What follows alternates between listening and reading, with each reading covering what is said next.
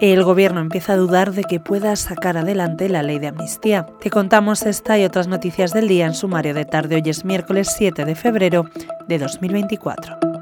Donde antes había certezas, ahora hay dudas. El gobierno empieza a emitir señales de incertidumbre ante la aprobación de la ley de amnistía. Frente al mensaje de confianza férrea del presidente del Gobierno, Pedro Sánchez, ministros del Ejecutivo expresan en privado sus recelos e interrogantes sobre la aprobación definitiva de las medidas de gracia. Por primera vez desde que se inició la tramitación de la norma hace dos meses y medio, miembros del Consejo de Ministros admiten que tienen dudas de si llegará a recibir la luz verde del Parlamento.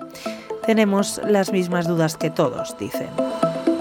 Hoy además te contamos que la vicepresidenta segunda y ministra de Trabajo, Yolanda Díaz, cree que la propuesta de reforma de ley de enjuiciamiento criminal no va en la dirección correcta.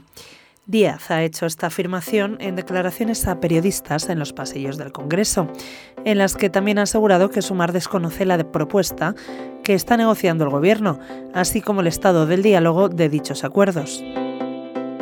Por otro lado, hoy publicamos que los fiscales ven una estrategia para que el informe de Carles Puigdemont dependa del fiscal general del Estado, Álvaro García Ortiz. El nuevo dictamen correrá a cargo de un superior jerárquico, pero consideran que todo estaba planificado.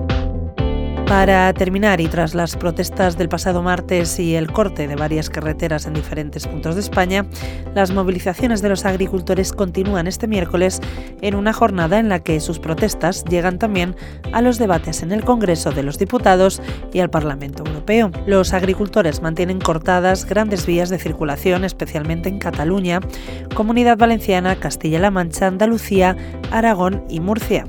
Sigue el minuto a minuto en nuestra web. Lo dejamos aquí por hoy. Recuerda que tienes estas y otras muchas noticias siempre en abierto en theobjective.com. Volvemos mañana.